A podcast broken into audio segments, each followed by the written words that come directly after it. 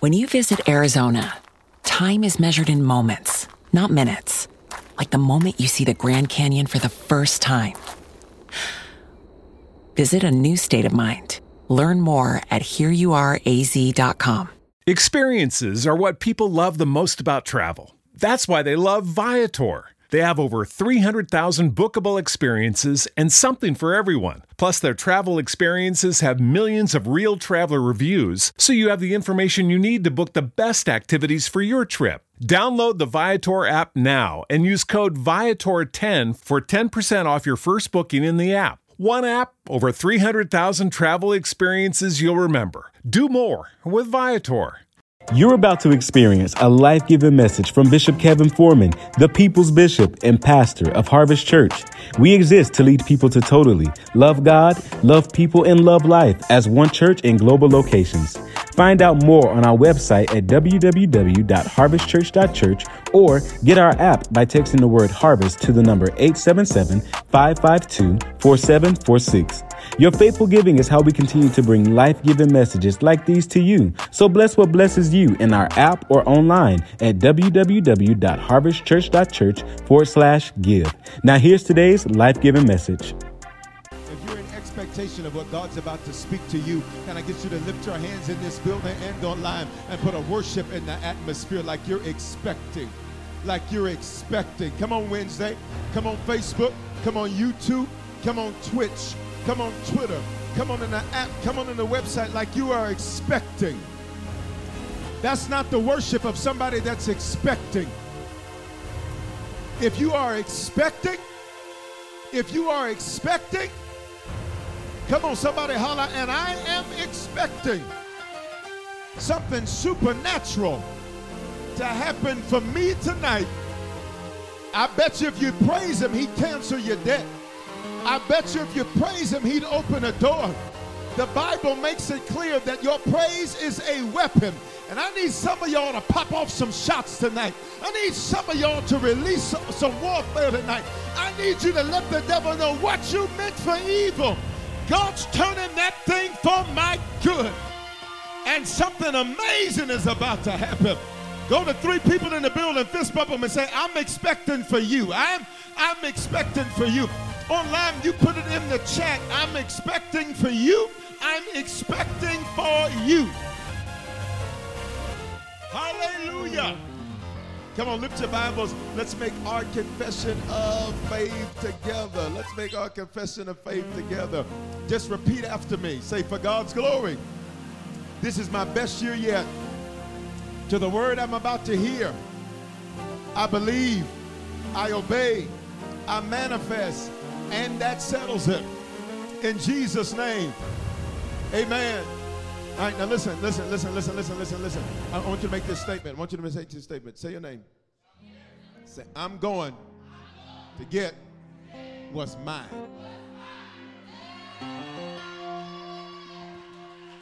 That would be cute if you just had a little bit to get.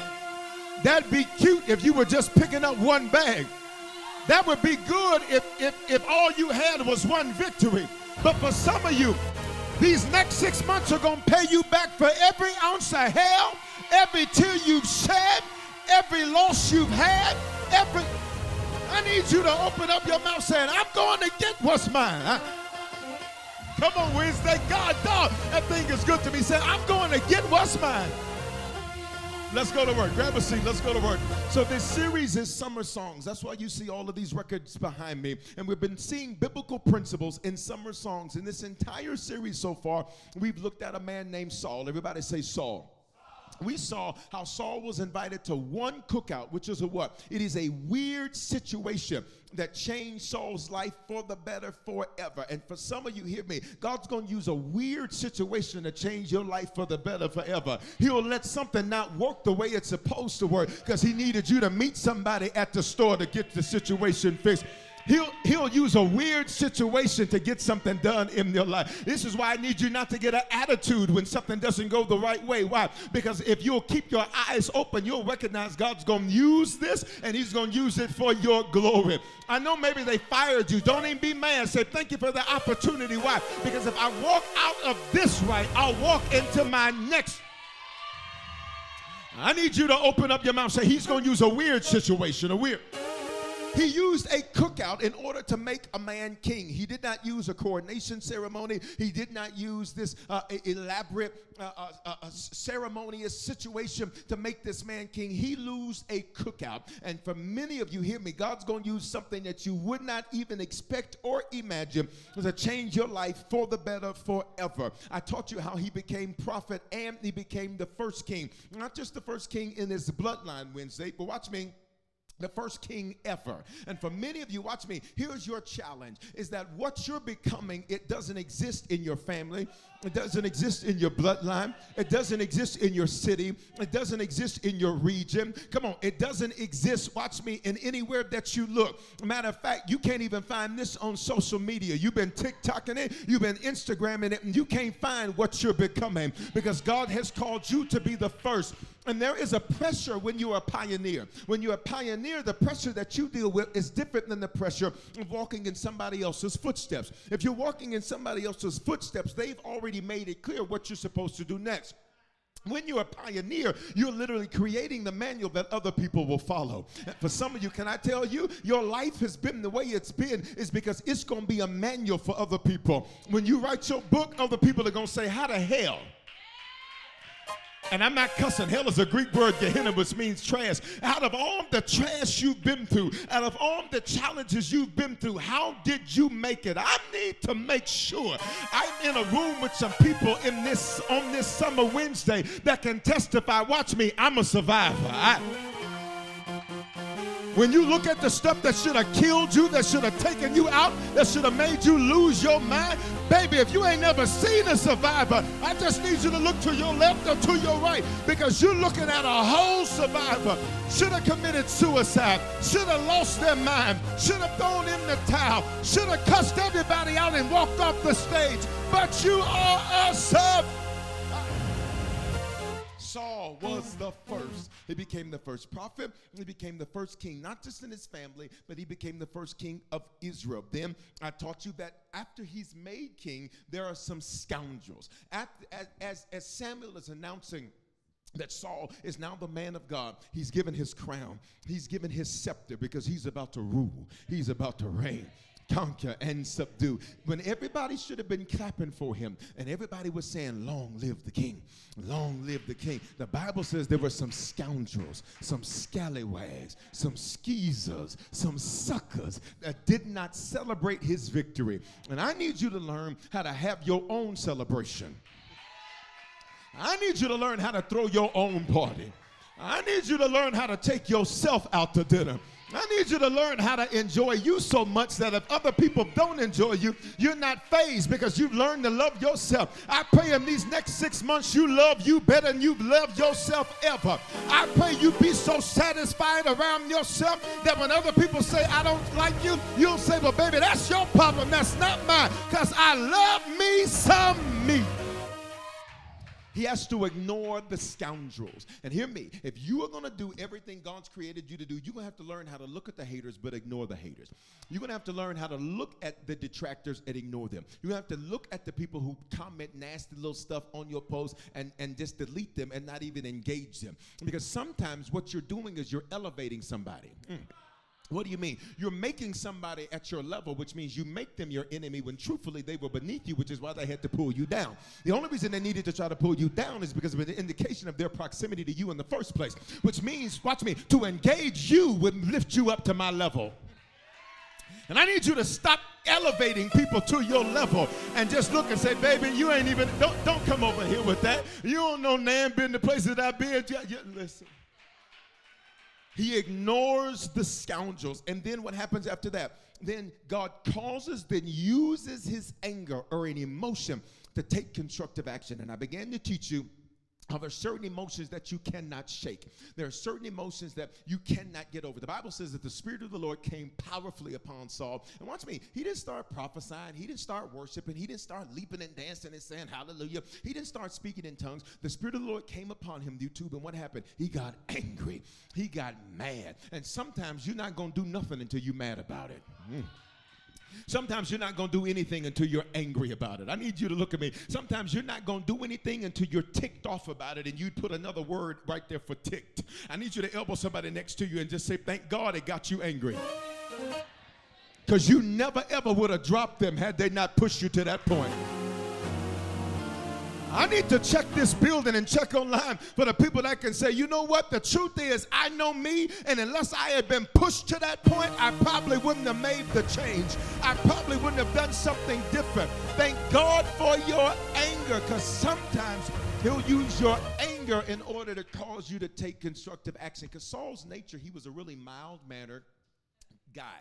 Saul really wasn't an aggressive alpha style male. Saul, Saul was really a laid back, you know, I'm just chilling, you know, come on, everybody, let's just chill, bro. You know, he was that type of dude. And God says, I don't need a chill, bro attitude right now. Mm. I need a what's going on attitude. I, I don't need a laid back uh, type of attitude. I need an aggressive, in your face type of attitude. And for some of you, watch what's about to happen in these next six months. Your attitude's about to shift. Watch me. You're about to go from a seat of passivity to a seat of passion. Mm. You're about to go from a seat, watch me, of apathy to aggressive. Why? Because you're about to make more money in your business in these next six months. I'll talk over here because I ain't gonna. You're about to get go after your family these next six months like you've never gone. After. You're about to get your spiritual and your emotional life on track like you've never ever had it before. So God uses this emotion that he could not shake to pull him out of his comfort zone to make him take action. And he has a great military victory. But, somebody hate say but. Buts can be good or bad. All right. When, when it's a God butt, it's a good butt. And the truth is, is then I like that butt. I, that's a good butt. I like big butts, and I cannot lie. Them other bishops try to deny. Listen, I'm just saying you truth. When it's a God butt, but then, but then there's this butt, and this is not a God butt. This is this is not a God butt at all. This particular butt is is after Saul has victory. Listen, he he's stubborn, and he refuses to obey God's commandment. Why? Because he's grieving. What is he's grieving? He's grieving an unsuccessful pursuit. Remember, the whole reason he got invited to the cookout in the first place was because he literally, his father had lost his donkeys. And when his father lost his donkeys, he sent Saul, his son, and a servant to go find these donkeys, and he could not even find the donkeys. Imagine how much of a failure you feel like you can't even find some donkeys. If this was Fifth Sunday, I'd say it another way. But I won't. But I won't say it that way. See me after church, and I'll say. Imagine, imagine, imagine the feeling of a failure. You, you ever, you ever tried to do something that should have been easy for you, and it, and it was not successful. And then you, you, you got an attitude not just with the situation, but with yourself. Like, what is this? He's grieving an unsuccessful pursuit. And what is grief? Grief is our automatic response to loss. You cannot control grief starting, but you can control grief ending. And for some of you, hear me, tonight is your last night grieving January, February, March, April, May, June, and the first 27 days of July. Because when we get into 28, baby, it's a two and an eight. And I. You're about to witness a new beginning. Somebody say, I don't have time to stay stuck in grief. I you don't have time to stay stuck, watch me, in the grief of an unsuccessful pursuit. Second thing he's grieving is he's grieving the insecurity of his pedigree. He tells Samuel, I come from a tribe called Benjamin. It's this small tribe, it's this small group of people, and my family's the most insignificant family in the entire tribe of Benjamin, which means my pedigree, my background does not match my future. And here's what I need you not to do I need you not to judge your future based on your past, watch me, or your present. Because if you judge your future based on your past or your present, you'll be thinking, well, I don't even know how that's going to happen. Watch me. It's not going to be a match because what you were prepared for, watch me, was something far bigger than what you've ever been through. Come here, David. I fought a lion. I fought a bear. I've never dealt with a Goliath. I've never dealt with a giant before. So what I've been prepared for, watch me, is much bigger than what I've been through. But he's insecure about his pedigree. He's insecure about his family. He's insecure about, look at me, you knowing his business. Everybody look at me. Let, everybody look at me. Let me, tell you, let me tell you what you could never let the enemy do. Never let him punk you about your past. Okay, I don't like some of y'all sound right there. Because people try to say, you used to be this, you used to be that. And, and, and here's what I need you to do I need you to say, and I did. But let the redeemed of the Lord. I don't like some of y'all right through here because y'all not saying that. When people try to throw your failures in your face and throw, you used to do this and you used to do that and, you, and we used to do this together. And I did. But let the redeemed of the Lord say so. Why? I may not be where I want to be, but I can thank God that I'm not where I used to be. Elbow somebody next to you and say, You've made some progress. You've made and you don't get to use my past against me. Why? I'll tell on myself. You don't get to use my failures against me. I'll tell on myself. You don't get to use my present against me. I'll tell on myself. So when they try to throw it up, but you you used to sleep around, you just tell them, and I did. Is that, is that all you got?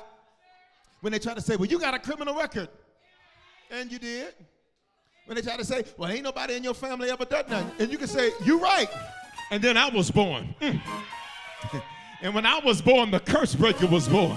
The history maker was born. The line crosser was born. The boundary breaker was born. Wednesday, I need your faith to be on Tim tonight. Watch me, because you're going to let the enemy know you'll never ever use my past against me. Please open your mouth, say, and my past is over. And I'm not ashamed about it. It made me who I am. And I'm glad about it. And I'm glad about it. You wouldn't be as wise as you are had you not had some crazy situations. You wouldn't be as spiritual you are as you hadn't had some crazy situations. You wouldn't love God like you do if you didn't have some crazy situations. I wish you'd be honest about the fact that in your past you doubted him and even tried to run from him. And that's what strengthened your relationship with him because a relationship that can't be tested is a relationship that can't be trusted. So I know that I know that I know that I know that I know that I know that I know that I know that I know that I know that I know that I love him. Why? Because I had a day where I questioned his love for me. Y'all not gonna say nothing. But but it survived the test. He's grieving the insecurity of the pedigree that he comes from. He's grieving the insecurity of his past. He's like, well, what's going to happen when they find out that I'm from Benjamin? What's going to happen when they find out? Watch me. I don't know who needs to hear this. I just heard the Lord loud and clear. He says, as far as he's concerned, the records are sealed. If y'all will free me up, let me get prophetic tonight. Let me get prophetic tonight. What you were concerned was going to show up on the report, it will not be on the report. I please let me be prophetic tonight. I just heard the Lord say, and I'm cleaning your background. And while you're in church worshiping tonight in this building and online, God says, I'm in the computer system wiping your. I'll try over here, since y'all ain't gonna say nothing. I'm in the computer system, and what you thought was gonna be an issue, God says, they're gonna say, Well, we don't find anything. oh, I just heard God. And your doctor's report's about to come clean too.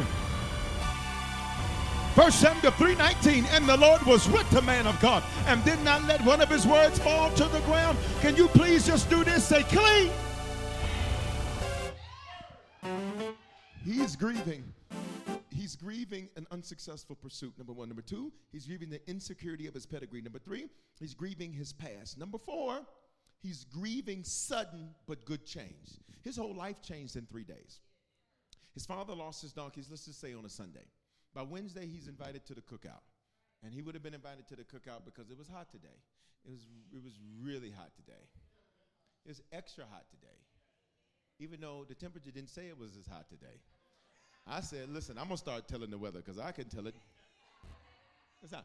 He's invited to the cookout on Wednesday. By Thursday morning, he has a crown and a scepter. I'll say it again because for some of you, watch me. Your life is about to change just that quick. Wednesday, I promise you I ain't playing with you. I promise you I ain't playing. Listen, I didn't have too much happen today to come in here to play with you. I promise you I ain't playing with you. Some of you, your life is about to change just like that. I need you to put that in the atmosphere. Say, just like that. On Sunday, on Sunday, his father loses his donkeys. Monday, Tuesday, Wednesday, he's like, I'm over it. He meets Saul on Wednesday. Saul says, Come to the cookout. Come on, we got to get this. Gonna be a good cookout. We got the sweet baby Ray's. it's gonna be a good cookout. He says it's gonna be a good cookout. He says, "Come on to the cookout," and, and he says, and then in the morning, uh, I'm, I'm gonna tell you exactly what's going on. within four days, he goes from being an insignificant nobody to being the one everybody sees. He goes from overlooked to overbooked. He goes from no calls back to multiple offers on the table. He goes from back then didn't know why they want him, but now that the Holy Ghost on him, everybody up on him. He goes from watch me, all of the people that did him wrong said, look, he wasn't gonna turn out to be nothing. And then everybody that did him wrong is trying to get a phone call and putting the pictures up from back in the day. They posted on Instagram talking about that's my boy Saul. He's grieving something that's good, but watch me, but it happened so quickly. He was not expecting it to happen so quickly. And for some of you, can I tell you what's crazy? Is you pray for sudden, and then when suddenly happens, you're like, whoa, this is too fast. You pray for breakthrough, and then when you break through, you're like, wait a minute, let's just back up a minute. Wait a minute, wait, is this really God? If you don't shut your mouth, you've been fasting for this, praying for this, sowing for this, and now that you're here, you got the nerve to grieve, baby. You better cancel the funeral because it's time for you to go get what's yours. It happens so fast. It happens so fast. How many can be honest that, that when stuff happens too fast, you kind of feel out of control? You're like, whoa, wait a minute, this is too much. This is happening too fast.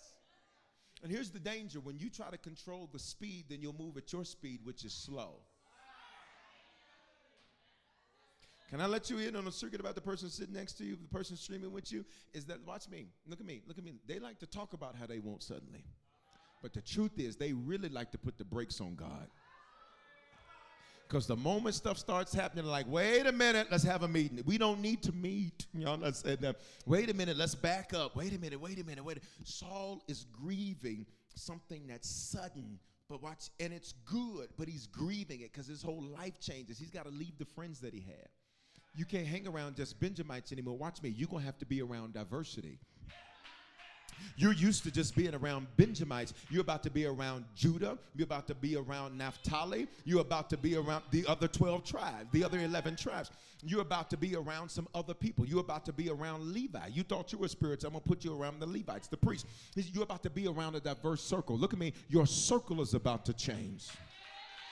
Mm-mm. See, for some of you, your circle has been just you, and you're gonna have to be okay being around people. You're gonna have to be okay being around different people. You're gonna be, have to be okay being around people of a different shape, a different background, a different pedigree, a different race, a different ethnicity, a different ethnic background. Somebody say, My circle is changing. So he's got to leave his friends. He's got to leave his father's house. He's 30 years old when this happens. And, and that's what we could spend some time there, but we won't. He's 30 years old. The Bible doesn't directly say he lives with his father, but if he's going to find his father's donkeys, it would intimate that he does, which is abnormal for a 30 year old Hebrew. Um, because that culture, um, that culture at age much younger, you were considered at the bar mitzvah, the age of the law, the age of accountability to the law. And so it's interesting because at age 30, he still got this deep connection to Kish, his father. And at age 30, the connection has to change. Because, because, because, Daddy, you sent me to go, go find your donkeys. Now I run all the donkeys. Y'all not gonna send it to me.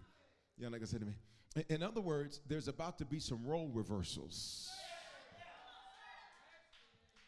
Well, who was at the bottom is about to be on top who was the tail is about to be the head. Who was running to go get is about to send you to go get. I, He's got to change his environment. He's got to leave his father's house. He's got to wear different clothes. I mean, listen, you've been used to being a Benjamite. Nobody really saw you. You just rolled out of the bed, you know, and just kind of started your day. You had Denver spirit. You just rolled out and just started your day. And you just, now you're the king, which means you can't come out half put together. When people see you, you represent the kingdom.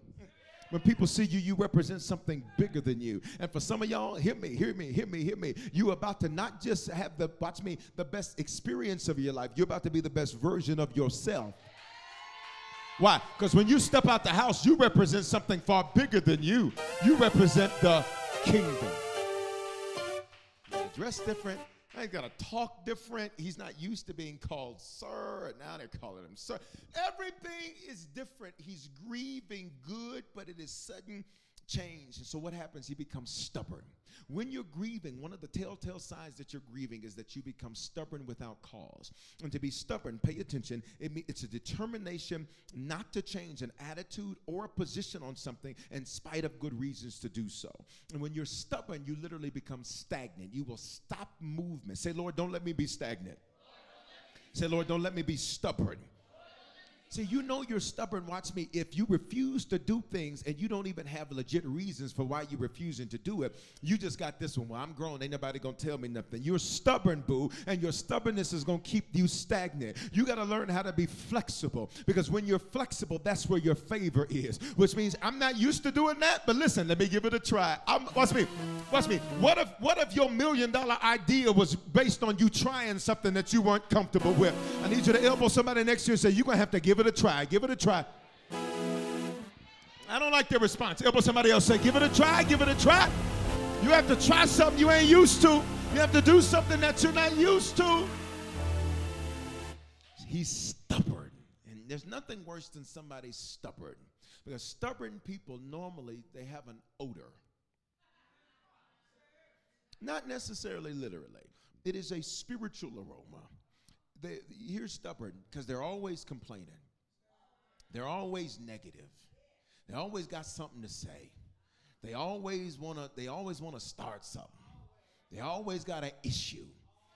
They, and they haven't ever have a resolution to the issue. They just got an issue. And when you're stubborn, it not only makes you stagnant, but it gives you an odor to God. Pay attention. It gives an odor to God that makes God say, I'd rather not deal with you. I'd rather deal with somebody that's flexible. Because I refuse to fight through your attitude. How many of you can be honest that you, you know somebody's stubborn? Wave at me. You know and how many times you just say to yourself, you know what? Mm-mm, don't even call them. Don't even don't even bring them in it. There's certain things you're like, don't even get in that project because it's just gonna be too much extra. Don't, don't, don't even do that. It's just it's just gonna be too much. Watch me. When you're stubborn, watch me. You cause God to select another. And I don't know about you. Look, look, look. I don't want God selecting anybody else for what I'm supposed to do. Somebody say, I'm going to get what's mine. I, whatever it is God's got for me, baby, I want it all. So when he's stubborn, watch me, he's stubborn because he's grieving. And mishandled grief ruins great. It'll keep you stuck on a stage. How many stages of grief acceptance are there? Five.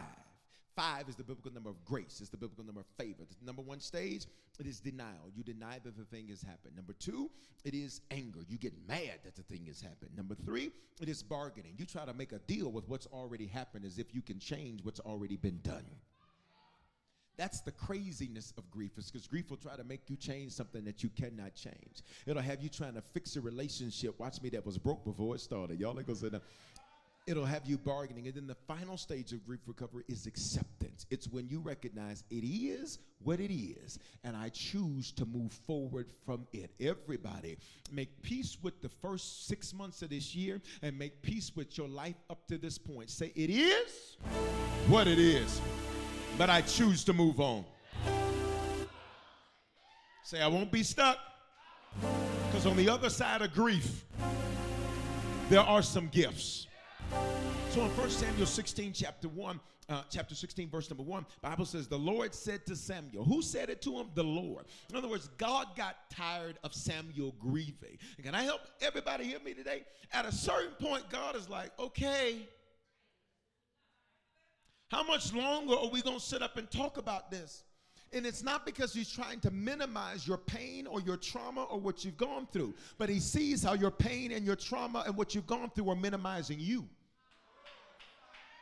So at a certain point, God is like, look, baby, we got to go. Come on. He tells Samuel, he says, How long are you going to grieve uh, uh, over Samuel, over Saul, excuse me? Fill your horn with oil, and I will send you to Jesse, for I have provided. He says, Listen, I need you to fill yourself up. I need you to fill yourself up. Listen, we got a prop change. I just got this today. Is That's an amazing, is that not the most amazing so far you've ever seen? Just arrived today. Listen. All right, watch me. He says, fill your horn with oil. In other words, he says, I need you to be prepared because your next awaits you.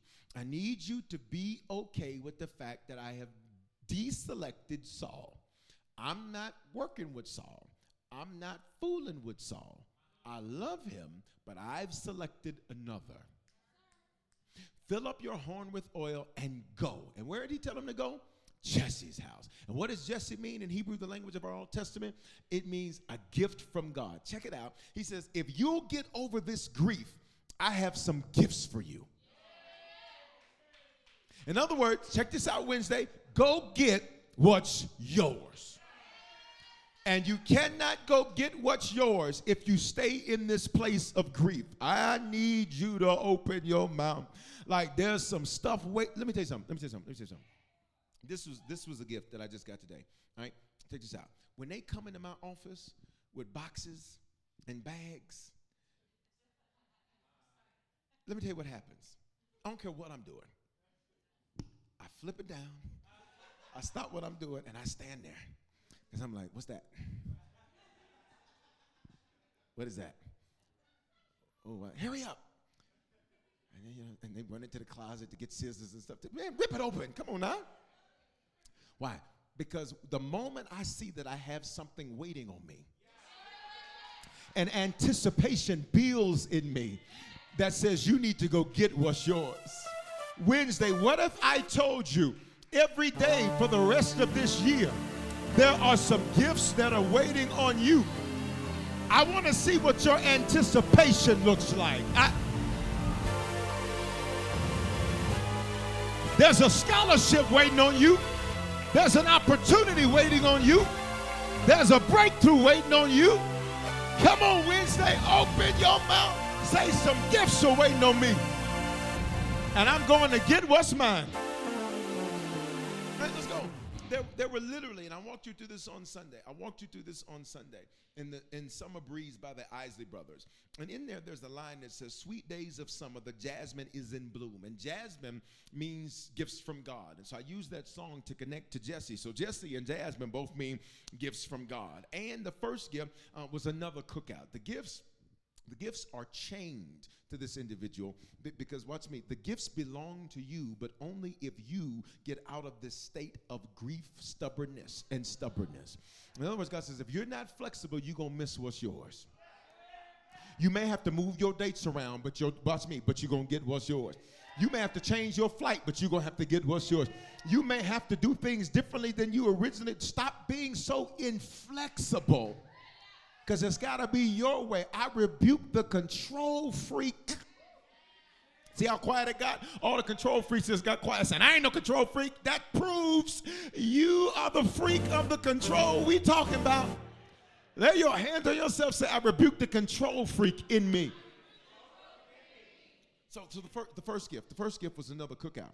Because what literally happens is that is that God says to Samuel, He says, Go to Jesse's house and he says, I want you to, I want you to have another cookout. I want, I want you to say that you're going to sacrifice before the Lord.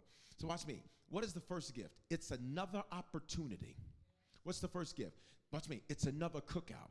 What is the first gift? The first one didn't go the way you wanted it to go. But the second one, I don't like your silence. The first one maybe didn't turn out the way you wanted it to turn out. Maybe that first relationship didn't go the way you wanted it to go. Maybe your first business was a failure. Maybe that first BFF was not a BFF, they were just F.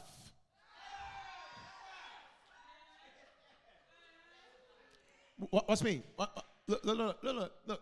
The first one maybe didn't go the way you wanted to. So the first gift you get is another opportunity. Everybody, look at me. God says, in these next six months, I'm going to give you another opportunity at something you thought you'd never be able to do, at something that did not go the way you wanted it to go. I need you in the building and online to worship God for two seconds for your second opportunity. Two. Say, and another one. Number two, number two, number two. God gives him a strategy. Say strategy. Samuel says to Saul, Listen, what are we going to do? He's going to kill me if he finds out that I'm trying to go anoint a new king. God says, Look, this is what you're going to do. So now you get another opportunity. Then you're going to get a strategy. What is your strategy? A strategy is a, is a goal with plans and action steps. A goal with plans and action steps. See, a goal is not a strategy. A plan is not a strategy. A goal and a plan with action steps is a strategy. So on Tuesday, I'm gonna do this, and then do this, and then do this, and then do this. And on Wednesday, I'm gonna do this, and I'm gonna do this, and I'm gonna do this. And then my Thursday, I should have heard back from who I sent it out to on Tuesday, and then I'll do this, and I'll do this, and I'll do this. You, listen, you're not going to live scattered in the next six months. You're not gonna live scattered the rest of your life. You're about to have a strategy to what you do. Uh-uh, uh-uh. You're about to have a strategy to what you do. And people gonna say, How do you do what you do? Baby, I got a strategy. Number three, third gift, third gift, third gift, third gift that he got was correction. So what happens is that when Samuel goes into whose house? Jesse's house. Jesse has seven sons that go before Samuel. And and Samuel, look at me, he, he's kind of wore out. Um, you know, he's kind of you, you ever um, been looking for something and, and then you so wore out from what you're looking for, you get to something that, look, I just get that. I just, because I'm tired of going to stores. I'm tired of shopping. I'm tired of looking for this. Samuel is kind of in that funk. He's kind of in that mode. So, so the first son of Jesse comes out, and he's like, "This the one. It's him. Yep, he looks like a king, talks like a king. It's got to be Eliab. It's got to be him." And the Lord corrects him. It says, "It says this. He says, listen, you're looking at this, and you need to look in this. Come on. You're looking at the situation. You need to look in the situation. What does that mean practically? Because it preaches well, but I need you to live it out. What does that mean? There are certain things that from the outside, it doesn't make sense why you do it. But when you dig into it, it makes perfect sense because it's part of a strategic plan. And the strategic plan is part of another opportunity that I didn't think I was going to have again. Then, what's the fourth gift that he gets? He gets completion. Seven of Jesse's sons go before who? Samuel. How many? Seven. What does the biblical number of seven mean? Completion. So, the, the fourth gift that he gets is that he literally is allowed to complete something. Let me make this real pragmatic for you and I. Is that one of the gifts that God will give you is the ability to complete something in you and around you. Because for some of you, here's, here's your faith struggle. Your faith struggle is that you have a lot of commas, no periods. How many can be honest that you're great at starting things? Okay? How many? Okay, you, okay. All right. Now, see, some of y'all don't put your hand up because you think I'm going to say, and you don't finish them. No, you just. How many? You're great at starting things. All right. Okay. All right. Okay. Hands down. How many? You're great at starting things, and what you start, you don't always finish. All right. How many? Let's use. Okay. Watch me. Watch me. Watch me. In these next six. In these next six. Oh my God. In these next six, I prophesy that what you will have is a series of completions. If you start the degree program, you're going to walk that stage with that degree. If you start the application process, you're going to walk that thing through. If you start the, the permitting process for your business, you're going to walk that thing through. Say, and I will complete what I start. All right, here's the next gift. Next gift, creative questions. So after he goes through seven sons, let me have seven singers. All right, seven. Y'all count it out now. All right, can you yeah, count it out. All right, now watch me. Um, seven singers. seven people. Seven kings. Seven kings. Would you hand me my ram's horn? Gracias. That's how you say thank you in Spanish. I need you to know. Amen. Amen. I'm still on this too. But the Lord wants me on this too because it's witness. Listen, all right? I'm going to make it spiritual. I'm going to make it spiritual. First, God is like, nope, but I'm tired, God. Lord, I'm tired. It takes so long. Two, nothing. Three, nothing. Four, nothing. Five, nothing. Six, nothing. Seven, nothing. You know what Saul then, or Samuel then asked Jesse? He asked him a creative question. Because up front he said, Bring all your sons in the house. So it doesn't even make sense to ask, Are these all your sons? Because I asked you up front. That's like you meet somebody, you date somebody, you say you have any kids, and then you hear a kid crying in the background. You're like, Now you told me you didn't have no kids. What's the wham wham in the background? You got a babysitting service? What is it? I'm trying to figure out. Them your nieces, them your nephews? I'm just trying to figure it out. It's quiet in the building.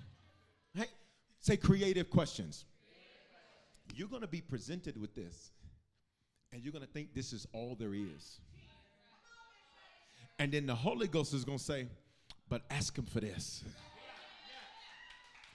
Let me prophesy to three of you that are about to get six figure offers in the next seven days. You can play with me if you want to, you can jump in.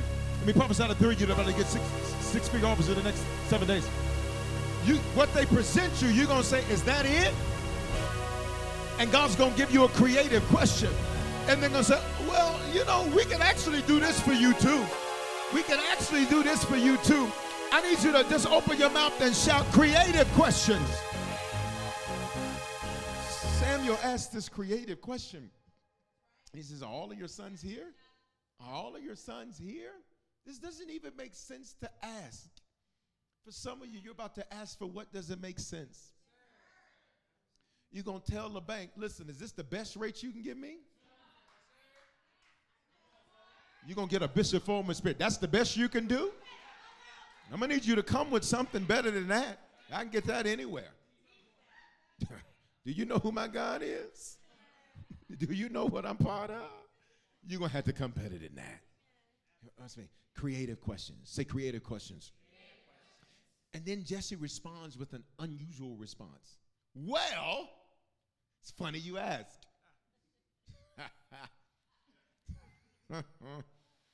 I have another son.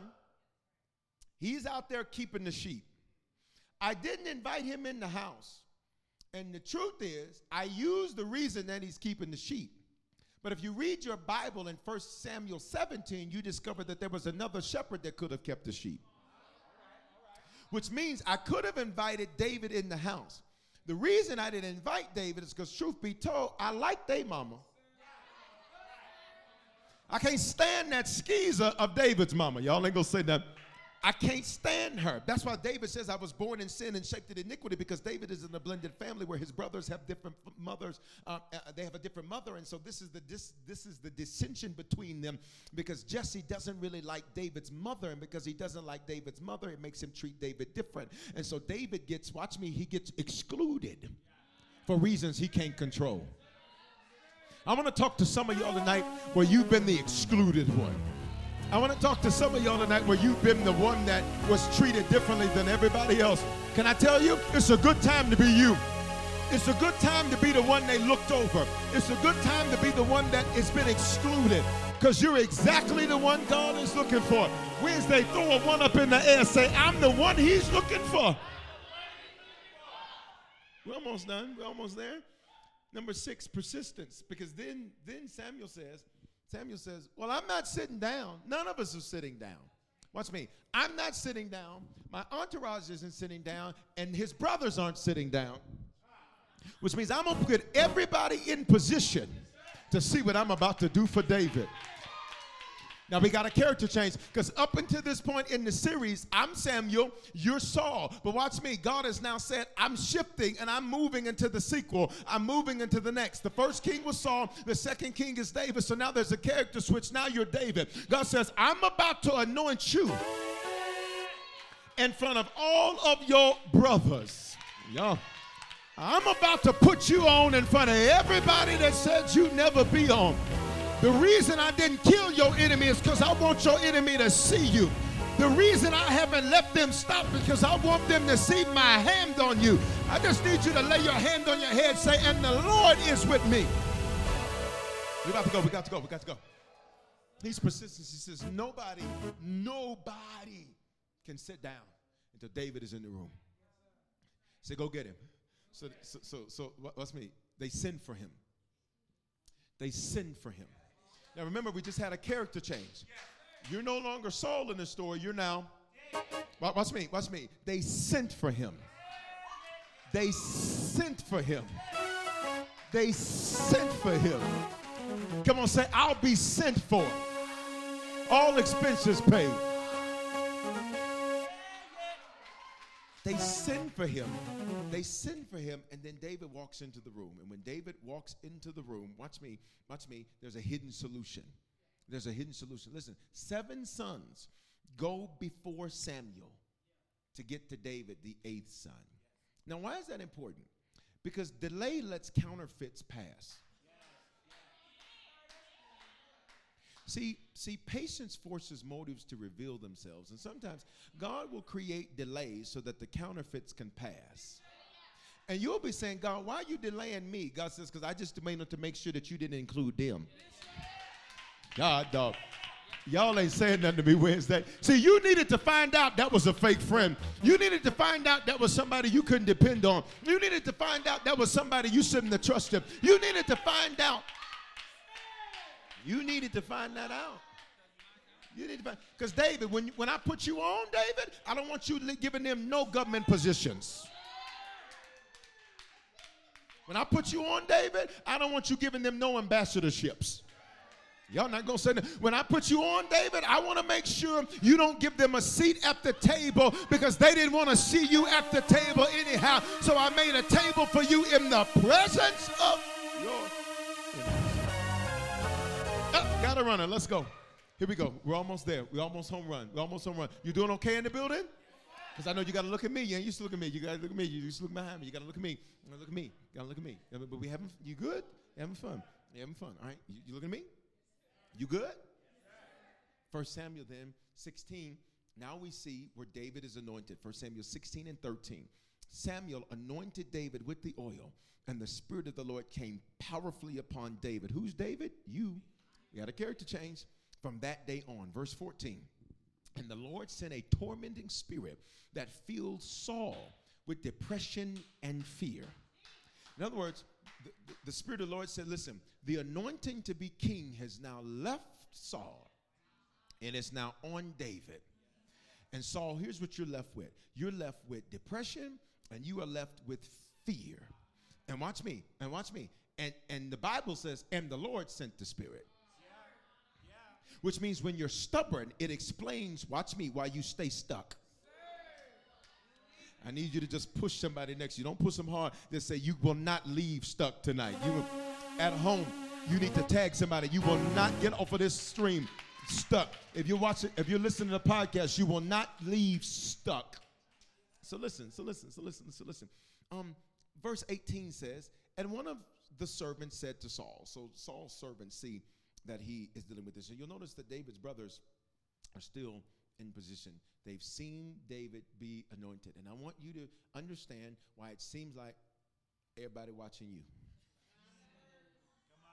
I want you to understand why it seems like everybody's always picking. Y'all ain't gonna say nothing? On you. Somebody say, All eyes on me. Mm. you ready? I said, You ready? All right, look, look, look, look. So they're trying to figure out how do we get this thing off of Saul? Because he is moody, he is mad, he is depressed, he's fearful, he's tormented. They said, What are we going to do?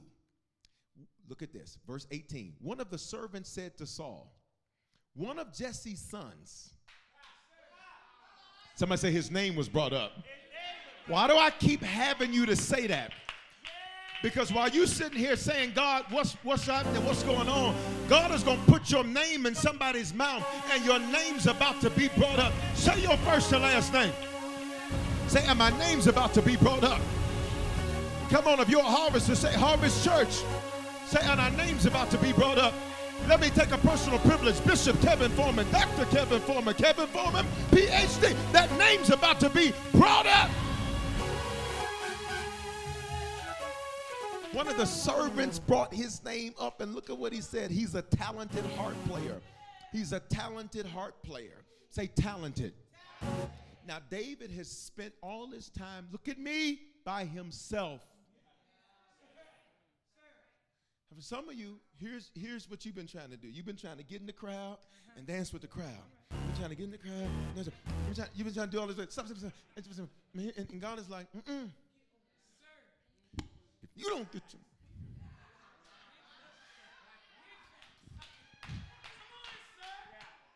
Where are the honest people that will tell the truth that even when you've tried to fit in with some folk, the where the he'll snap if you don't get your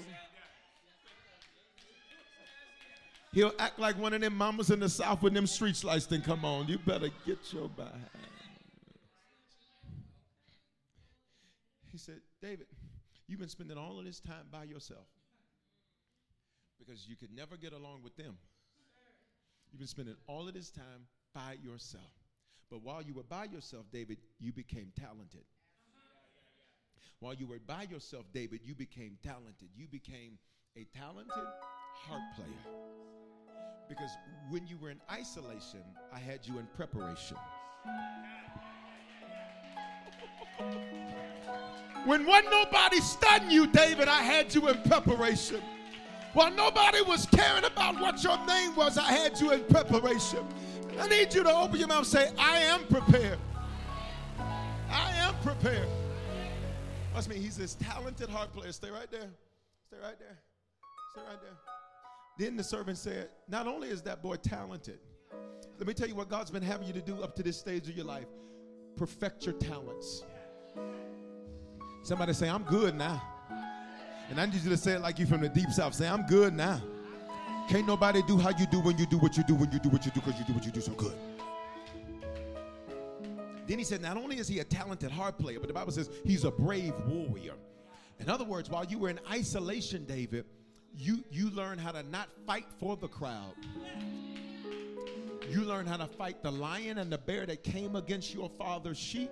You learn how to fight, watch me, and that fight came from the inside. That's why when people back you up against the wall, what they don't understand was that's the worst thing you could have done to me because the beast in me is about to. I need every person in this building and online that feels like you got a situation that's backed you against the wall to say, I'm in the perfect place. Baby, because it's a beast on the inside of me that's about, it's a beast on the inside of me that's about to rise. I need to hear your shout right there. Go. Whoa, you don't want none. You don't want none. It's a beast on the inside. It's a lion on the inside. David is from the tribe of Judah. The signature of the Judah is a lion. All this time I've been in isolation. I became a brave warrior. So not only am I talented, say I'm talented, but I got a fight on the inside of me. You tell me no, I'll figure it out. You tell me it can't happen, I'll figure it out. You tell me wait, I'll figure it out. You walk away from me, I'll figure out how to do it by myself. I came to wake up the warrior on the inside of somebody tonight. Somebody shout, and I am a warrior.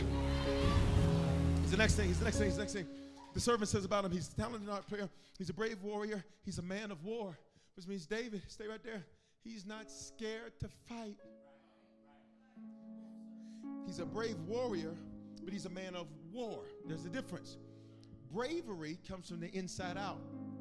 Being a man of war means I don't get mad because I have to fight.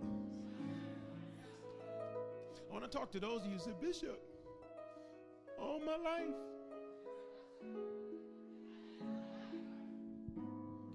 but you won. But you won. You're supposed to be locked up in an insane asylum for the hell you've been through and overcome, but you won. You should have lost everything, but you won. But you won. But you want. He's a talented art player. He's a brave warrior. He's a man of war. He has good judgment. Say good judgment. See, while David was in isolation, David had to learn how to problem solve. David had to learn how to make decisions. And for some of you, watch me, watch me. For some of you, God literally had you in a place where if you made bad decisions, look at me, nobody would know. I'm gonna talk over here because I can't get no help over here. He, he literally, he literally Facebook, he literally YouTube had you in a place to where because you were in isolation, back keeping your father's sheep, and none of your brothers was studying you. Studying is a is a I was gonna say Hebrew word. It's a southern word. That means paying you attention. David, you were learning how to problem solve. And and if you did put a little too much, because it was just you, nobody saw you fall. See, yes, you had some nights where you were ready to give up, but nobody knows. He protected you while you were learning how to have good judgment. He protected you while you were learning how to have good judgment. Here's the next thing he says. He says, and he's fine looking. Just, just look, at, just look at your neighbor say, You got it. Come on, speak life into him. Come on, come on, tell him, say, You got it. Now just, just lay your hands on yourself. Tell yourself Facebook. Tell yourself YouTube. Tell yourself in the building. Say, You fine. Now let me now let me explain the significance of this. Because David, you're about to be king. And you come on, Dave. You need to match what you're about to have. So, David, I need your body yada yada to be together. And for some of you in these next six months, you'll be at the peak in the zenith of your health. Speak this over your life. Say, and I'll be at my best health ever. Come on. Say, I'll be at my best strength ever. From the top of my head to the soles of my feet, I will be my best.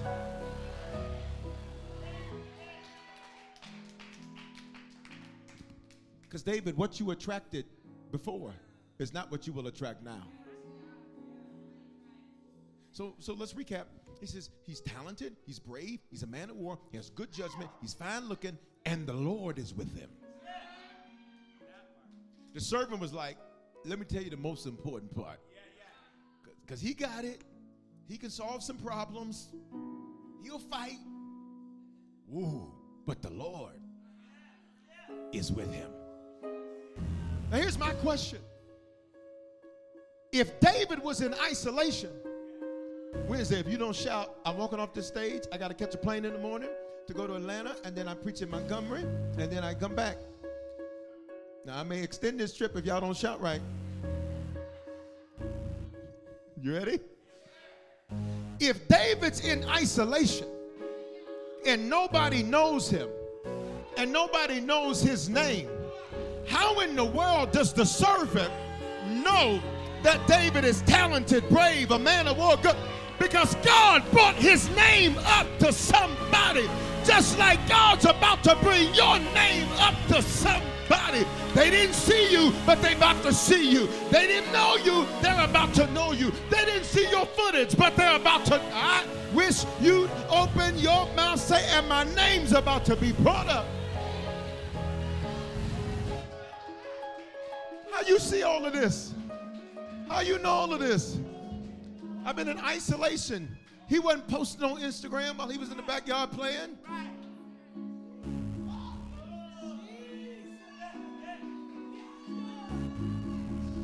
Somebody gonna wake up and say Covetta. Y'all ain't gonna talk to me. Somebody gonna wake up and they gonna say, they gonna say Sean. Somebody gonna wake up and they gonna say Brandon. Somebody gonna wake up and your name is gonna be on their mind and they trying to figure out who is this person. They're gonna have to look you up on Instagram. They're gonna have to look you up on LinkedIn. They're gonna have to look you up.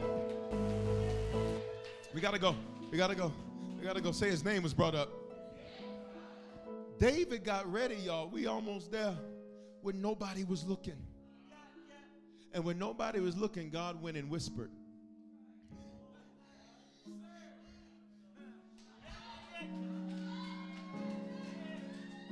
Well, nobody was looking. Come here.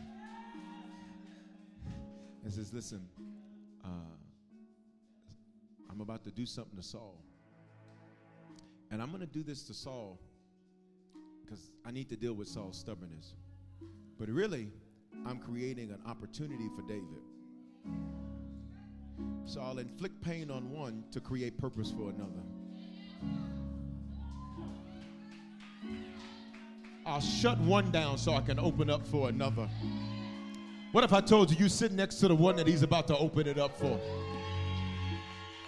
He says, David, David.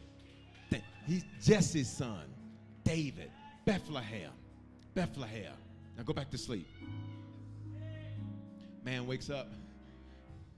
David, Bethlehem. Jesse's Jesse's son. Well, how do you know him? I know him. He's a brave warrior. He's a man of war. He's he's he's he's he good looking. And the Lord is with him. Can I go deep Wednesday? Because this is Wednesday. Can I go a little deep? It's so intricate that God brought this up for David. It's because after David kills Goliath in chapter 17, do you know what Saul says to Abner, one of his servants? Who's that?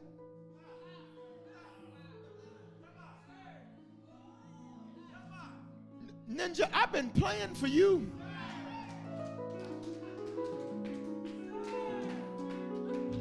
Somebody say, This is spiritual. What happens for you next is going to be so spiritual, it's going to be spooky. It's going to be like, This is weird. And guess what? It's a weird year. Gotta go. Thank you. Y'all doing real good, Davis. But no, no, no, stay there, stay there. No, I'm just saying, y'all doing good. I know it's hot up here. You probably lost another 12 pounds. These lights. You ready? You ready? You ready? Y'all ready? Verse 21. So David went to Saul and began serving him. Saul says, Go get him. David goes to Saul, and, they, and, and David begins to serve him. Listen to me. His serving set him up. Say, My serving is setting me up. I want to encourage every person that does not serve in Harvest, whether you're in this building or you're online, to begin to serve. Because your serving in God's house is going to make sure God takes care of your house. Can I go deeper? What is serving? It's what you do with no pay. There's certain things that you do with no pay that God says, I need you to serve. Don't get a check, because if you get a check, that's your reward. And if that's and if you get the check, that becomes the totality of your reward. But if you sow it because you serve it, the reward is going to be greater for you. So don't feel taken advantage of because I should have charged them for that. No, you shouldn't have. You should have sold it. You should have served. You didn't lose anything. You put some seed in the ground. You got three more elbows of your neighbor. Just elbow them say, You didn't lose it, you sold it. So now we're in 1 Samuel 17 and 25, where Goliath's about to go down. We're done Wednesday. Are you okay? It says, The king is offered a huge reward to anyone who kills him. Who's the him? Goliath. And then when David shows up to the battlefield, guess who gives him trouble? His brothers. That's why they're still here. David's like, is for real? Is the one that takes down, see, the reward was if you kill Goliath, Saul was going to give you no taxes, which means you were about to have a financial increase. Because you wasn't have you weren't gonna have no FICA, Social Security, Medicare, wasn't no federal or state income. You weren't gonna have no tax. And he said, and he's gonna give you one of his daughters, which means your relationships were about to increase and your finances were about to increase. Bible, Bible refers to the New Living Translation as a huge reward. It's a huge reward. David goes down and says, Is that true? His brother sees him and says, What are you doing down here? What about those few sheep you're supposed to be taking care of? What did they try to do? They tried to minimize him and his assignment. Just like you have some people now that are trying to minimize you and minimize your assignment. You got your little business. You got your little this. You got your. What about them few sheep you got over there? You're supposed to be over there with them sheep. You know what I love about David? Is that David, David, what does he do? We learned this from Saul. You know what David does? David says, anyway, I need you to practice with that person next to you. Don't be offended when they do it. Online, if you're watching with somebody do it with somebody house, just put your hand. Not, not, now listen, don't start nothing. Don't touch their face. Matter of fact, keep it closer to you. Just put your hand up and say, anyway. Watch me. You're going to need that type of attitude. When people are saying, well, you know, what you trying to do? Anyway, David was like, I'm just asking a question. Well, I know you're prideful, David. I know you are prideful. I'm the one keeping the sheep while y'all running out here pretending like you about to fight. Because ain't now one of y'all ran out here to fight. You ready? We're almost there. We're almost there. Say, I will not be minimized. Say, I'm everything God says I am. We're at the end. So then he runs up to Saul. Now, mind you, he's been playing harp for Saul. And when he plays, this, the evil spirit leaves. He runs up on Saul and he's like, Saul, king, oh king. Don't worry about it. I got him. David, you're a musician. David, David, you're just a single mom. I'll come down your row. David, you, you, you only have your high school diploma. David, you, you, you, you, you only have this much money. David, you only have this limitation. He, he, he, he's like, David, listen, okay, this is really nice. This is verse 33 of 1 Samuel 17. Don't be ridiculous, Saul replied. There's no way you can fight this Philistine and possibly win. You're only a boy, and he's been a man of war since his youth, but evidently you don't know my resume. Because he ain't the only man of war out here. Ain't gonna talk to me. Because I'm a man of war too. Here's where Saul messed up. Say, where he messed up, Bishop? We got to go Wednesday. He messed up right here when he said, There's no way you can possibly fight him and win. Because with man, it may look impossible. But with God, I'll let you finish.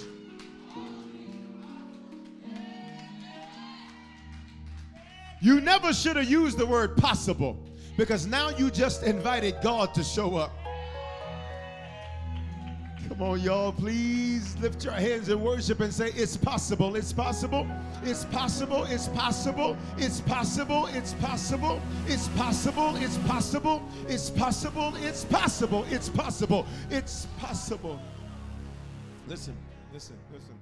He says, he says, uh, he says, there's no way this is to happen. But the God you and I believe in is the God of the underdog. Last two verses and we out. Verse 37 says this, 1 Samuel 17. It's there. Here's what David said to Saul. His brothers are watching him do this.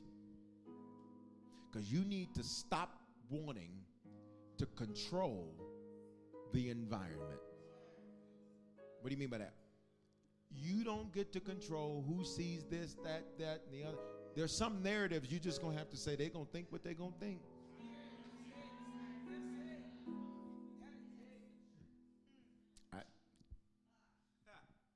little emoji. That's very uncomfortable. I can't even do it. That's very uncomfortable. And you know what David said? Saul was like, "There's no way this is possible." You know what David said with his brothers watching? And then come on up, you'll be you'll be Saul.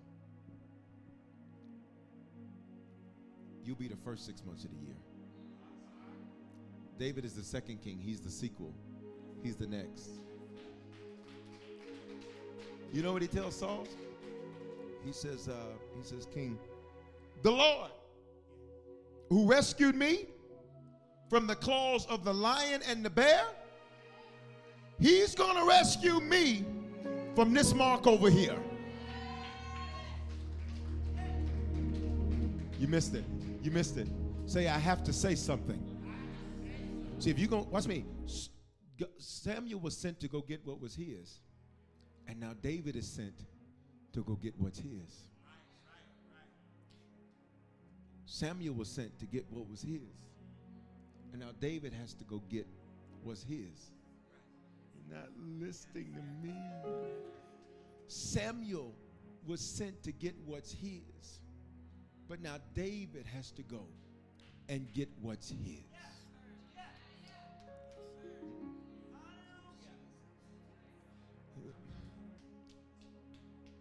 Listen, listen. You listening? You sure? Saul is like, this is not possible. You know what David does? David says, well, let me run back my resume. Let me run back my story. When I was in isolation by myself, because I couldn't fit in with them, and I was in preparation for 17 years, 16 years, it's between 16 and 17 when this is happening. That's why Saul calls him a boy. He's between 16 and 17. I'll say it again. He's between 16 and 17. That's for me. He says, while I was back there getting prepared, when a lion came up, the Lord rescued me from the lion. Look at Saul like, oh, did he? And then one time at band camp, not a bear camp, then one time a bear came. It was like, raw. Big old bears, you know. One time this bear came Bear was like, ah. I was like, nah. And the Lord rescued me from the bear. You're not listening. All you got to do is think of the goodness. One writer says it like this This I recall to my mind. Y'all ain't gonna talk. All you got to do is think back on what God has brought you through. And when you're looking at what's ahead of you, you can say, I beat that, I beat that, I beat that, I beat that, I beat that, I beat that, I beat that. Who is this uncircumcised Philistine dare defy the armies of the living God? Come on, give me a little bit. Come on. All right, come on. I meant like a teenager, but come on, that'll work. Come on. no, you're doing good. You're doing good. You're doing good. You're doing good. So this Goliath. Goliath was between 6.75 and 9.75 feet tall. So that's a big dude. King is scared. The king is fearful. The Israelites are fearful. The Israelites are scared. But he said, Go and the Lord be with you. Now, here's the thing He was like, Put my armor on. What does Saul represent? The previous you. Try to do this the way you used to do it. When's that? Try to do it the way you did it before. David put that on. And when David put that on, David was like, this doesn't work. This is this. He says, I have to take this stuff off He takes he takes it off. And David is like, all I need is five smooth stones. And I ain't gonna need all five. And my slingshot. In other words, while y'all thought I was playing back there, I was figuring out creative ways to win. I was figuring out creative ways to win. While you thought I was just playing around on TikTok, I was figuring out how to break the code. I was, fi- y'all not saying nothing to me. I was figuring out creative ways how to win. We gotta go. We gotta go. We gotta go. We gotta go. So David, Saul or Goliath comes towards him, and he's a warrior. So Goliath like, Rah. David runs out. David is like, look. Goliath looks at David. Goliath says, What is this? You send a boy to fight me? Goliath was like, I'm a whole grown man. Everybody look at me. Everybody look at me. Look at me, please. Look at me, please. Look at me, please.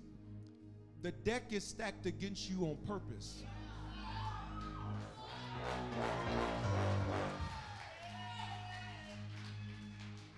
I said the deck is stacked against you on purpose. Because it's going to be a little guy taking down the. It's going to be a Netflix and Blockbuster situation.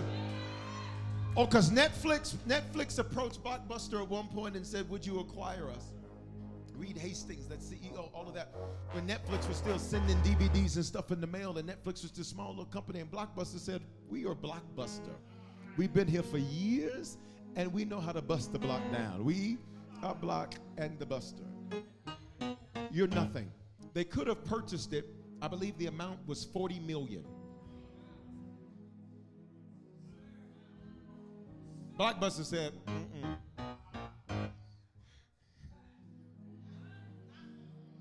You seen Blockbuster lately? Some of my millennials, you don't even know what Blockbuster is. Blockbuster is a store. We used to have to go to the store on Friday nights. No, let me teach you. You used to have to go to the store on Friday nights to get the movies you wanted. And the grown people got a movie, and the kids got a movie. And then, if you had been good, you got a game too. But you had to do right. And you couldn't get the popcorn at Blockbuster because it was overpriced. And so your mom and daddy would say, No, put that down. We're going to go to the store and get that. And you know they weren't going to stop at the store to get it for you. You try to throw the raisin in, that say, and they say, Put that back. You used to get a Blockbuster card and you check out your movies. And then you go home and make it a Blockbuster night. And you would, the, the, you used to call them VCRs video cassette recorder. So you'd push it in and you'd hit play. And if you were in not in the right place, you had to push fast forward. And there was two types of fast forward. There was the fast forward where you hit it twice and it just went, but you couldn't see the picture, but you didn't know where you were. Then there was the one push of the fast forward where you could see the image, but it went too slow. I sense some of y'all still have VCRs in the room. I sense, I sense it. I, I feel that in the spirit. Oh my God, I knew it. I got the Holy Ghost. she said, she proud too. She said, I got the VHS. Listen, listen. You seem overwhelmed on purpose. You seem outmatched and outnumbered on purpose. Y'all, I gotta go. David says, Goliath runs out and he taunts him. David, David responds, Today, watch what he says. The Lord will conquer you. In other words, he says, I ain't even gonna make this personal between you and I. Some of you need to tell your circumstances, this ain't got nothing to do with me. This is between you and my God. Some of you need to tell people coming against you, this ain't got nothing to do with me. This is between you. And woe unto the man that would come against God. Woe unto the woman that would fight against God. This ain't got nothing to do with me. He says, today, somebody shout, today, the Lord will conquer you.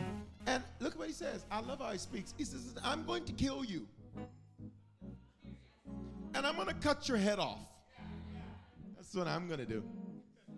And the whole world will know that there is a God in Denver, that there is a God in Atlanta, that there is a God in Tampa, that there is a God in Jacksonville, that there's a God in the Foreman bloodline, that there's a God, put your last name in atmosphere, in that bloodline. Somebody say, and it happens today. And I'm going to get what's mine. Everybody stand. Everybody stand. We gotta go. Everybody stand. Everybody stand in the building. No, stay right there. Everybody stand in the building at home. So David, David and Goliath. David, Goliath's trying to punk David. David is like, I won't be punked we gonna do this. Well, baby, do what you got to do. Cause I won't be punked. The person next to you say, I won't be punked. Uh-uh. You didn't you said it like a punk. Say it strong. Say, I won't be punked. When your circumstances are trying to wah, wah, wah, and I won't be punked. When doubt tries to creep in, I won't be punked. Mm-hmm. When fear tries to creep in, I won't be punked. So you know what happens. Goliath, they run at one another like slow motion running one another like slow motion. That's good. Boop. But you gotta fall. Okay, run the scene again. Run the scene again. The music was dramatic and everything. Oh, okay, that's good. Right. No, the dramatic music means you fall. Ready? So they run after one another. They going. They going. And the rock hits Goliath. And this mark falls face down.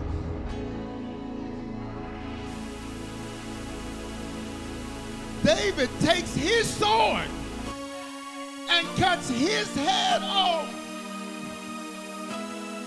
Good. Picks his head up and says, I told you I wouldn't be punked.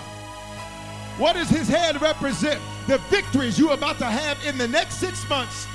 We got to go home. But I need you to open up your mouth saying, I'll have great fruit and I'll have great victory in these next six months. Please, can I get you to go to one more person tonight? Just tell them saying, You'll have great fruit. Thank you all. And great victories in these next six months. Praise God for that person.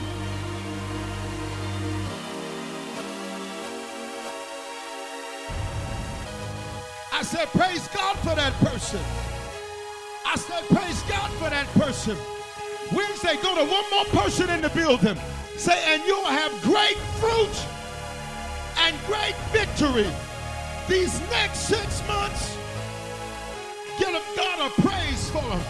Come on, Facebook. Come on, YouTube. And you're going to carry it with your hand. And you'll carry it with your hand. And there'll be keys in your hand. And there'll be a contract in your hand. And there'll be opportunity in your hand. And just the voices praising right there.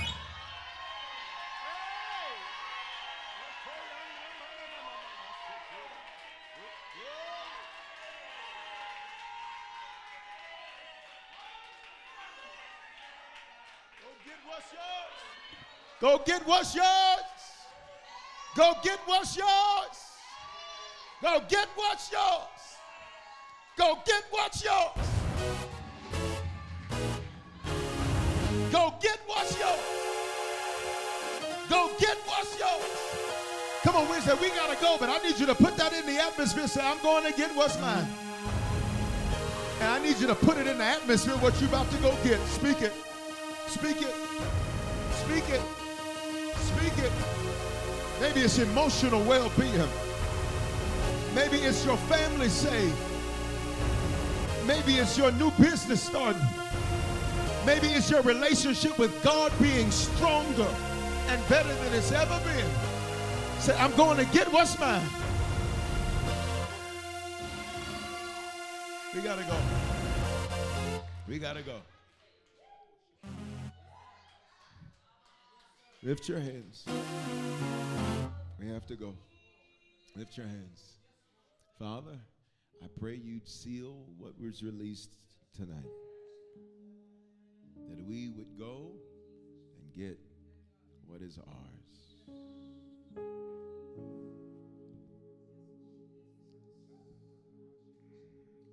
The first version of us is telling the new version of us, go. And the Lord be with you.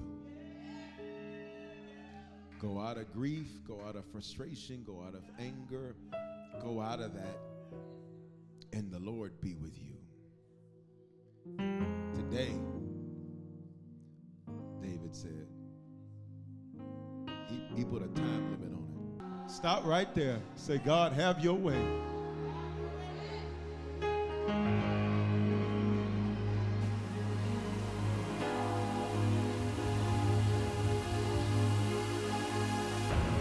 going by myself then. Say, and it's getting ready to happen.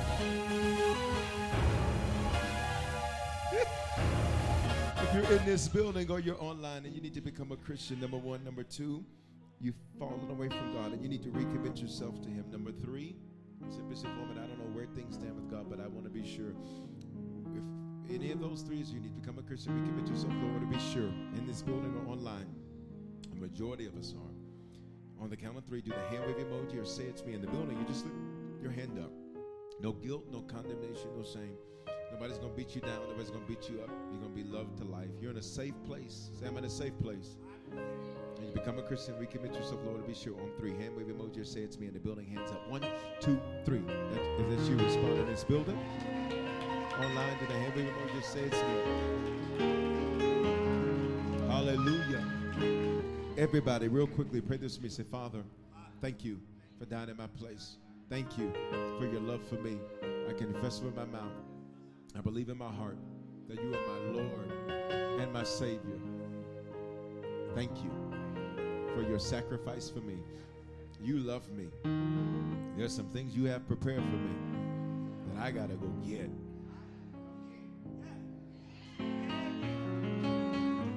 And I'm going to get what's mine. In Jesus' name, amen. Um, if you just prayed for the prayer for the first time or recommitted yourself to the Lord, if you take out your phone, text the word decision to 877-552-4746, or you can scan the QR code for those of you at home, for those of you in the building. It's up there. Um, you just text the word decision to 877-552-4746. Secondly, some of you are saved, but you need a shepherd. You need a man of God to speak life into your life. You don't have to live in Denver. In fact, most of Harvest is in a variety of different places. To God be the glory for us being hybrid. Somebody say hybrid. Um, and so if you want to connect, we'd love for you to be a part of the family. Text Join Harvest to 877-552-4746 or scan the QR code on the screen. Did y'all get some out of this word tonight? I keep closing my eyes because there's a strong prophetic flow. And it's kind of like Cyclops. If I look, he'll talk. So I keep my eyes closed because if I open my eyes and look at you, he going to tell me to prophesy to you. Like to the person that's in the middle section. Middle section, lift your hands. Um, I, he won't show me who it is. Um, part of that's because I haven't opened my eyes. no, seriously, that's how it works um, for me. Um, listen, for one of you in the middle section, um, by Sunday, your whole life will have changed.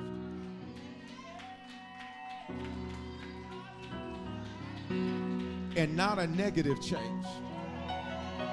And not bad news. But the best news that you never expected. And your name's about to be brought. Can y'all praise God for the people in that? If I was you, I'd act like I was in the middle section. I gotta go. Want you to get a seed in your hand. If you came in late, you weren't able to give. I want you to get your giving ready. If you um, want to sow the seal, I want you to get that ready. I want you to get that ready. Some you'll sow 50, some you'll sow 100. Two seeds tonight 50 and 100. 50 and 100. This is above your tithes and offerings, first fruit, love offer. Two seeds. What does a seed do? It seals. 50 is the number of jubilee, celebration, victory. 100 then means I'll have multiple celebrations, victory. I'm sowing the 100, and I want to push as many of you are leaders, as many of you are at the head of anything. I want you to do that. I want you to do that. Hold on, let me do my text to give to get my seed in the ground. How can you do it? You can use the Cash App, dollar sign Bishop Foreman with the number two. You use PayPal, Venmo, Zelle, Givelify. All of that is available for you also. The key email is hello at harvestchurch.church. If you want to use text to give, you'll just text the amount to the phone number that's on the screen 844 669 5369. Um, I just got a uh, text. This is why you can't check your phone during church. Um, there's a, uh, a pastor who he's not been here to minister before, but he sent me a, he sent me a message saying that his mother's in the hospital, and um, before his mother was at the at the River Jordan. What is that? That's that's a church language, so she was about to cross over, and um, the Lord had me to prophesy to him and to her, and to snatch her back. And he literally, he's he li- this is literally what he did. I said, I said, this is gonna sound crazy. I said, but I I need you to sow for her. He sowed, and within 24 hours, he called me back and said, I don't know what kind of connection you got with God. He said, I don't know what kind of thing you got going on with God. He said, but that thing happened for her. So, Father, we cover this prayer request I just got. I cover every prayer request right now. Father, that you would bring answers, you would bring strategy. We rebuke premature death. Oh God, we rebuke premature death and we speak life and long life and healing. Come on, somebody say, Heal, Lord. Lift your giving to the Lord in the building and online. Say, Bishop, I don't have 50. Bishop, I don't have 100. Sow what you can, but everybody sow something. What am I calling this seed? This is your David seed. David. Say, This is my David seed. Say this with me. Say, Father, I sow in your kingdom, not grudgingly, nor of necessity, because you love a cheerful giver. As I sow, I know that a harvest has been prepared for me. Goodness and mercy are following me all the days of my life. Everywhere I look, I see increase, overflow, breakthrough, great things happening for me. In Jesus' name. Amen. Masters are passing in the auditorium. If you're online, you need to hop off the stream and give. You can do that or scan the QR code. Did you make a decision to become a Christian for the first time or recommit your life to Jesus? We want to help you make Christianity a lifestyle and not just a hobby. So just text the word decision to 877-552-4746 and we'll send simple next steps so you know what to do next. We're praying for you and congratulations. Remember, your faithful giving is how we continue to bring life-giving messages like these to you. So bless what blesses you in our app or online at www.harvestchurch.church forward slash give. Remember to love God, love people, and love life.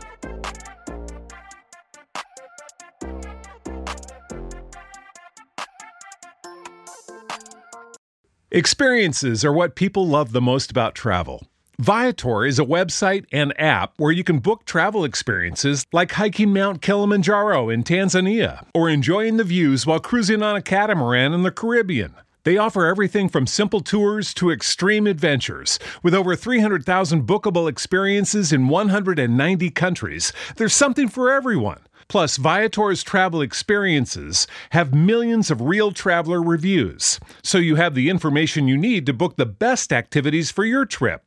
When you book a travel experience with Viator, there's always flexibility and support with free cancellation, payment options, and 24 7 service. Download the Viator app now and use code Viator10. That's V I A T O R 10 for 10% off your first booking in the app. One app, over 300,000 travel experiences you'll remember. Do more with Viator. With LuckyLand Slots, you can get lucky just about anywhere. Dearly beloved, we are gathered here today to. Has anyone seen the bride and groom? Sorry, sorry, we're here. We were getting lucky in the limo and we lost track of time.